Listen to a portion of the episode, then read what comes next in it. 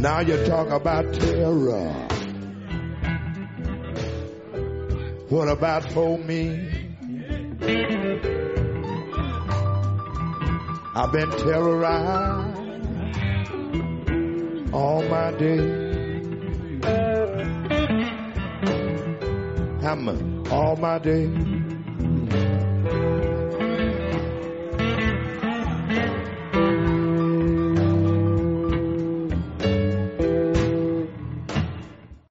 In the fall of 1980, I was a second year student at Harvard Divinity School. I intended, like my father, to become a Presbyterian minister. But I was by nature a writer and a news junkie who devoured at least two newspapers a day and had already published freelance articles in papers such as the Christian Science Monitor. I could not, however, reconcile the social activism of my father who was involved in the Vietnam anti-war movement and the civil rights movement with the supposed neutrality and objectivity demanded by American journalism. It was then that I met Robert Cox, the former editor of the Buenos Aires Herald, who was a Nieman Fellow for the year at Harvard. Bob had reported on the crimes of the dirty war in Argentina, which saw some 30,000 Argentines disappeared by military death squads in the late 1970s and early 1980s. The victims were held in secret prisons, savagely tortured and murdered.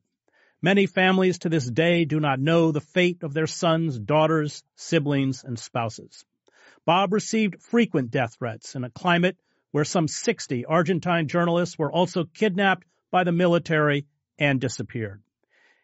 He fatally accepted that he too would be killed, which he said gave him a strange kind of comfort, and continued to doggedly persist in making public the names of those who had disappeared and the anguish of their families.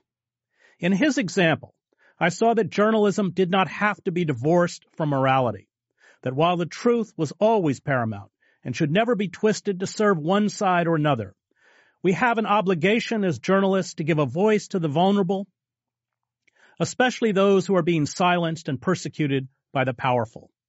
I took a leave from divinity school to study Spanish at the language school run by the Maryknoll Society in Bolivia and report on the heinous dictatorships in Latin America. I covered the Falkland War from Buenos Aires for NPR and then, after returning to get my degree from Harvard, left for El Salvador, where I would spend the next five years reporting on the conflicts in Central America.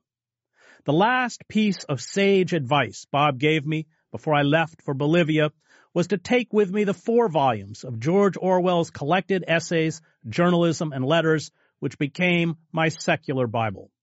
A new film, Messenger on a White Horse, available on Amazon, documents Bob and his wife Maud's heroic stand in Argentina. Joining me to discuss his experiences in Argentina, the documentary, and what it means to be a reporter is Bob Cox. So just before we begin, I, I can't say enough uh, how important you were for me uh, and a, uh, kind of model that I carried with me throughout the next 20 years uh, that I was uh, overseas. Um, and not not just me, Stephen Kinzer and all sorts of other reporters uh, feel the same way. You really uh, held up for us what it, what it means to be a reporter, especially in uh, societies where there is tremendous amounts of oppression. I, want to begin with Andrew Graham Yooll's very fine book, State of Fear. He also worked with you at the Buenos Aires Herald and it chronicles that period up to the 1976 coup when the military took over because I think it's an important component to understanding what came next. Can you describe that climate uh, that led up to the coup?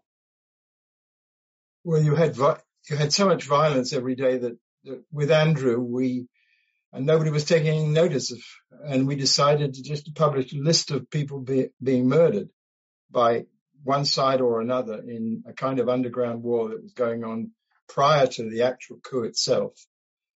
And it was just unbelievable because there was so much violence. But, and the newspapers, they did two strange things anyway. Later on, it was a different thing. But at that time, they'd hide it all away until the moment came when working with the military, the press went in and started to emphasize the violence that was coming from the left when there was violence from the left and the right. it became became almost unlivable at that time. So people were prepared for every, anything. And as Argentina, you had a tradition of military coups, which were in those days. You you talked about a, um, a, um, a, a soft coup and a, and, and a hard coup, and most of Argentina's coups had been soft coups. They literally came in, painted things a bit, and cleaned things up, and called elections. And so much the same kind of thing was expected this time. Yeah, you had underground groups, the Montoneros, and these were left-wing radical groups, um, and constant kidnappings. When that coup took place uh, in 1976, the Army Chief of Staff Videla under Isabel Perón takes power. And uh, in the documentary, it shows that even the Buenos Aires Herald, even people like you, saw the coup as a kind of relief yeah, we thought that at least they would stop the killing. They'd stop the killing, which was, you know, going on on both sides, that they would just restore law and that they would operate within the law, bring the people responsible for the violence to justice. That's what we really prayed for, quite honestly prayed for. How long did it take you to realize that this was not what was taking place, that the military was now aggressively kidnapping and disappearing? And I should say that very few of the some 30,000 victims, I think a thousand or something have been identified. Many of them were taken in what they call death flights. They were drugged and dropped into the uh, ocean. Uh, and I'll let you tell the story about the crematorium. You and Maud, I mean, it's an amazing story. But but just did you realize gradually, or talk about that process? Well, to begin with, we clearly got an idea that things were not going to be the way we hoped they would be, because the first thing that happened was that we were we were instructed by the military having taken over that we were not allowed to report any any acts of violence, um, any disappearances or any without official uh, backing. And so that was the first indication. And then it was known, but you didn't know quite what was happening. And then with Andrew Graham Yoolls, it happened. We got a, Andrew got a letter from an old couple who knew his father and they tried to tell him that something terrible had happened, but they couldn't quite explain it. The reason they called him was because they published a, a, death notice in the newspaper, a funeral notice, and there was a slight mistake in it, and they wanted to correct that. Realizing what was happening, we went out to see them. So that was the first, and, and there the confirmation was unbelievable because what we discovered was is that the, their son-in-law had been, who was running a, a chemical laboratory there, who was taken away, one quite correctly in a way to begin with.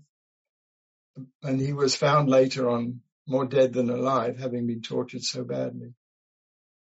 And then we heard the story and we discovered that on that, that I rather later, later I discovered that particular place, they had just taken people quite without just on the day of the coup, they stopped everybody. They stopped everyone in the street and asked them for their their, their papers and uh, identity cards, and just took people away en masse.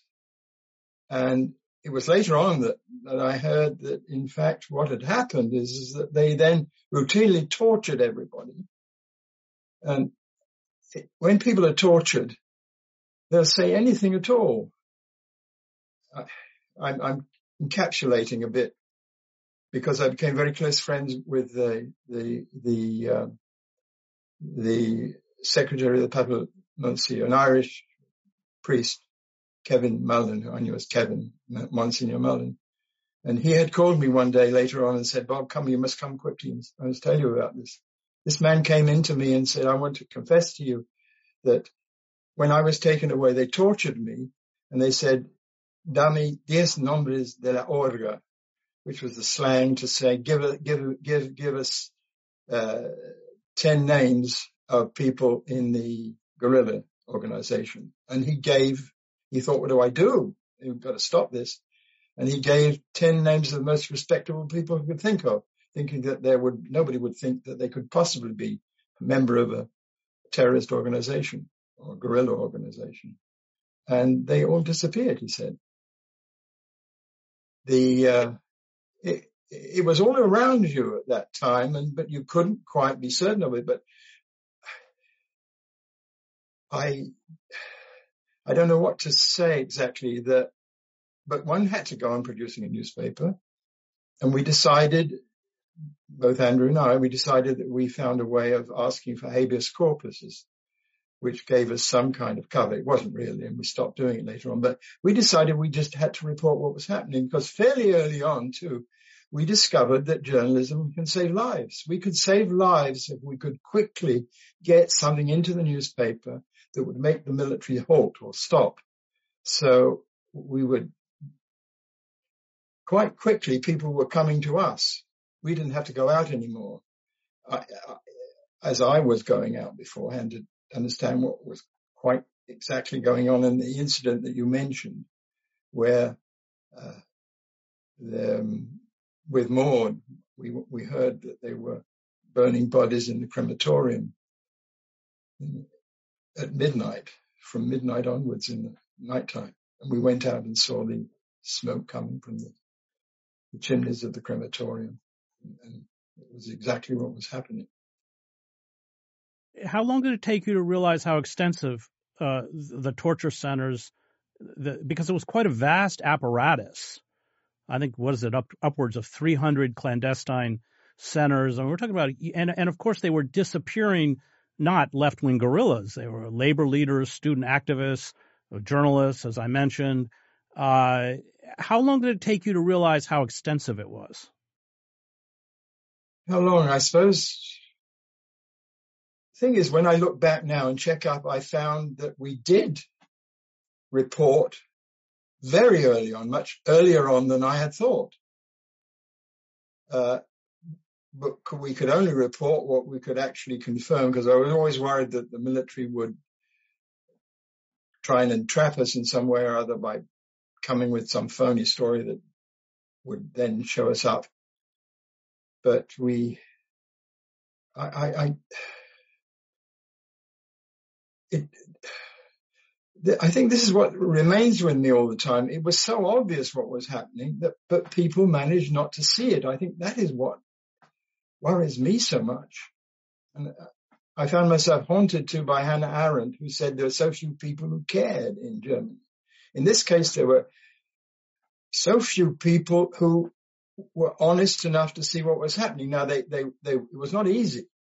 And early on, I, you know, I realized that when people see something, being somebody dragged away and thrown into a car, and then the car screams off and they have machine guns out of the way and they threaten everybody on the way to this unknown place. That, and somebody sees that, to begin with, they expect to see something in the newspaper or on television the next day, and there's nothing, absolutely nothing. So they, and that's what happened. And the, the military controlled television, radio, but there were some independent, and the major newspapers were free. They could do what they want. They could have made a decision at the very beginning as we made a decision that we've got to somehow tell our readers what's going on. And they didn't. They decided that, they, well, they became, they worked with the military. That's what it amounted to.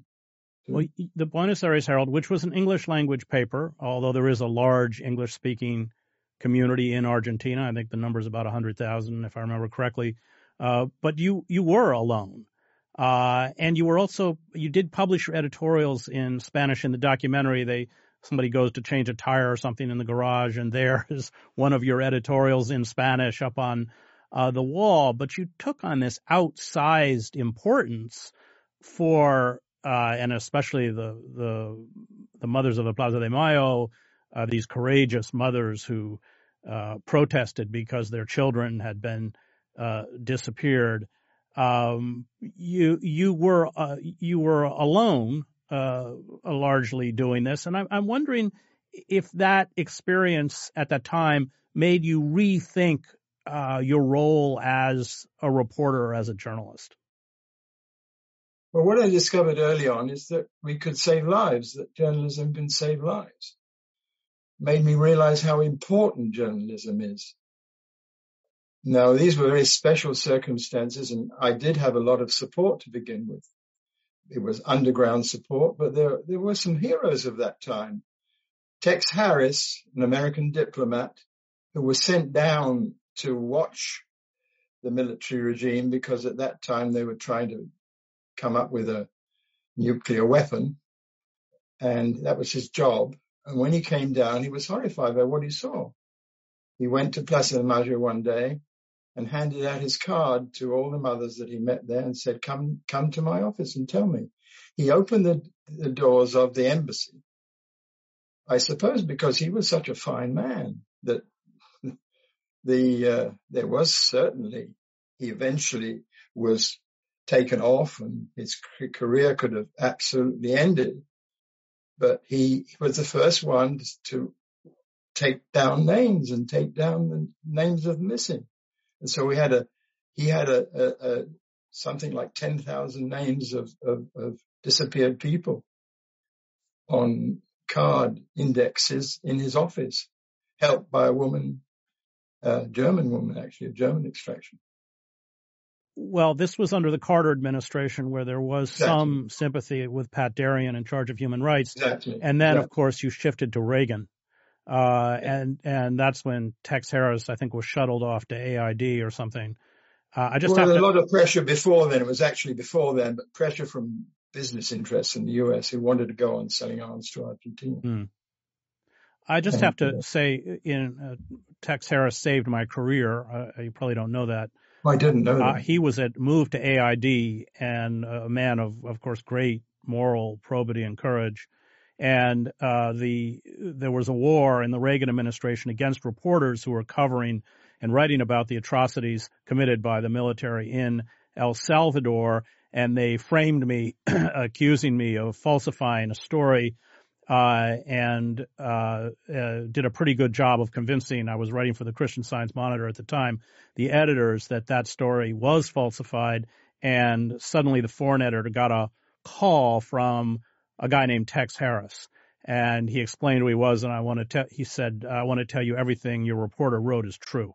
And there, this is a campaign to crush him and stop his reporting. And it it absolutely saved my career. I was a young freelance yes. journalist. Oh, Tex was a magnificent human being. He was a glorious person, absolutely wonderful. And you know, somebody like him. Well, we knew course, he would talk to the CIA, he'd talk to the FBI guy. So he, he knew pretty well everything. The CIA and FBI were in touch with the military. And so, you know, he never gave me those kind of details. But what we did is work together when we could see that there was somebody that we could possibly save by, uh, if we could get something into the newspaper about them. Uh, and give them some kind of foreign, you know, say they would, something that has to be truthful, obviously, but say they had studied at, uh, at Harvard or, or whatever. Uh, and so that that would, or, and it could be anything anyway, but the idea was to alert the diplomats of the democratic countries who would then start asking the military about them. And that would make the military worried about things. And so, and well, Tex was just magnificent at that time you t- you say you you you realized you had to go to diplomatic parties, which you hated, uh, but those kinds of connections, for the reasons you just pointed out, were vital. Very vital because we could, you know, I could interest them in these cases, and uh, the, I mean, what has been forgotten now is there's a tendency in Argentina to make um, guerrillas sound heroic, and to forget and to argue that all the missing were heroic guerrillas, and they weren't. There were lots and lots of innocent people picked up. People were taken away because their name appeared in, in, in the address book. At that time you had address books. uh, the address book of, of, of somebody who was possibly involved. We, we, will never know that because the military decided they were, they were not interested in finding out who could be guilty of some kind of crime or not. They were just interested in disposing of, of, of people. There's a he- he- heavy cost that you, Maud, ultimately your children pay. Talk about the kind of pressure they put you under. I,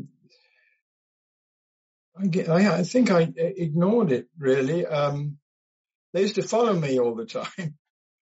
And I used to play as, it out as if it was a Hitchcock film because I insisted on just living a normal life. I think that, I think it's probably very risky when I look back on it, but I think it might have helped me because I think they couldn't understand who I was and why I was. When I would go to work, I would go on the bus and the guy would follow me and there'd be a fellow reading a newspaper and he'd drop his newspaper and jump on the bus if I got on the bus a bit early. Um, all kinds of things happened. They, they, they, one day they unscrewed all the, uh, uh, all the, um, they, they loosened all the bolts on the front wheel of uh, a, a, car. Fortunately, we were coming back from the country where I was with all the children. The car was packed with all our kids and we suddenly saw the, the, the wheel rolling away in front of us. Uh, I, I, these were just odd things that happened. Um, telephone would ring and, you know, you, we got used to those kind of things. All those, you know, they were constant. And we had a game that we used to play. We used to, used to, they used to call up the newspaper and, and we'd say we, you know, we we don't expect, we don't, we have a time you, you, you can phone up with these questions, you know, trying to not to laugh it off because it wasn't a sort of gallows humor or anything like that, but to keep, keep, to keep sanity really. And yet there was a realization. I, I think you, in the documentary, they talk about one reporter who carried a razor. You yourself uh, said that you came to accept that you would probably die, but you didn't want to be tortured. Yeah, yeah. We with Jim Neilson, who who was the who wrote editorials with me, um, great person. And fortunately, this is something that I think is important. He was of the right. People, I'm now given up even deciding with myself whether I'm right, left. I don't think I'm any of those things. And I always thought journalists shouldn't be any of those things. They shouldn't be right, left. They should just try and be outside politics in that way. Uh, and he said to me one day, well, Bob, I'm not, you know, I'm not going to let them take me. And he showed me he had this cutthroat razor, this old fashioned cutthroat razor, which he, I suppose he thought he'd do so much damage they'd have to kill him. I had all kinds of ruses that I thought I would carry out. I would uh, get into a, an elevator and stop the elevator between floors. I mean, I, I wasn't foolish in that way, but I did decide that it was a bit like I said to myself, well, I don't know even know I really did think this, but or not, but it's something that I gave myself to carry, carry on. I said to myself, well, the first time you're on an airplane, you're frightened. The second time, it's the same. What you need to do is, and I decided that, decide, and the way to get over it, any kind of fear you have of flying, I did suggest this to people, but nobody picked me up on it, is to say to yourself, this flight that I'm going to go on is going to crash. Knowing that it's going to crash, you don't worry about it anymore. So essentially that's what I did every day. I expected, and every day that went by, it was a victory. It was, it was great until they went after my kids and my wife. Um, well, I mean, they tried to kidnap her and God knows what was, they were madness. That was a time of enormous madness and I still have not been able to put it into a frame that makes any sense. The, the madness started unnecessarily, I think, absolutely unnecessarily. The situation in Argentina could have been worked out. But there's, I mean, it's a complicated, complicated country. Well, it reverberates today. I, I want to talk about your childhood. It is brought up in the film. You were in London during the Blitz. Uh, most, I think, many of the children in London were shipped out into the country, but somehow you managed to stay behind. And it draws parallels between living in London during the Blitz. I guess you were seven or eight or something, and that experience in Argentina. Can you talk about that? Yeah. Um, friend of mine once said to me he had a good war. It was Andrew Graham Yooll. He said he had a good war in Argentina because he went there to cover the when Argentina when the Argentine military made the big mistake of invading the Falkland Islands, as the British call it, Malvinas as the Argentine called it. He had a good war. As a child, I, you know, we we were happy. We were a happy band, and the people were too. Uh, and I came across something of that in Argentina because suddenly we got supported. The newspaper, very small. I mean, we couldn't be swatted like a fly to begin with. And then we became important and people would read the newspaper just to know something of what was going on. And so we suddenly got people advertising who never advertised before. And we saw the, uh, in a way, traditional advertisers of the newspaper, the multinational co- companies, withdrew their advertising from us. And so with not quite the same, because we did feel very alone, we'd see people who were friends of ours and they'd cross to the other side of the street. I've heard this so many times now, I, I realize that it must be universal. You know, if you become a suspicious person in some way. And I, I became a suspicious person because by that time I was supposed to be a communist to begin with. They had me down as an imperialist. Fortunately, the Navy man who was a murderer, an unbelievably evil man, believed that I must be CIA and actually said to the American ambassador, Bob Hill, Bob Hill told me later on, he said, and when Massera said to me, I know he's CIA, Bob Hill said, I put an expression onto my face as if to say, mm, it might be true, and that might have helped in a way. That might have helped. I want to talk, you go back, uh, they have a kind of truth and reconciliation commission. There's a very poignant moment in the film where you, you break down, you can't speak. Can, can you talk about what it was like to return to Argentina and, and speak about these, uh, crimes, uh, this state terror that you covered? You know what I keep going back to is is this business that people did not care. That they in a way knew. They didn't know everything. It wasn't written down there. They couldn't read it or see it and but everybody knew in a way what was happening.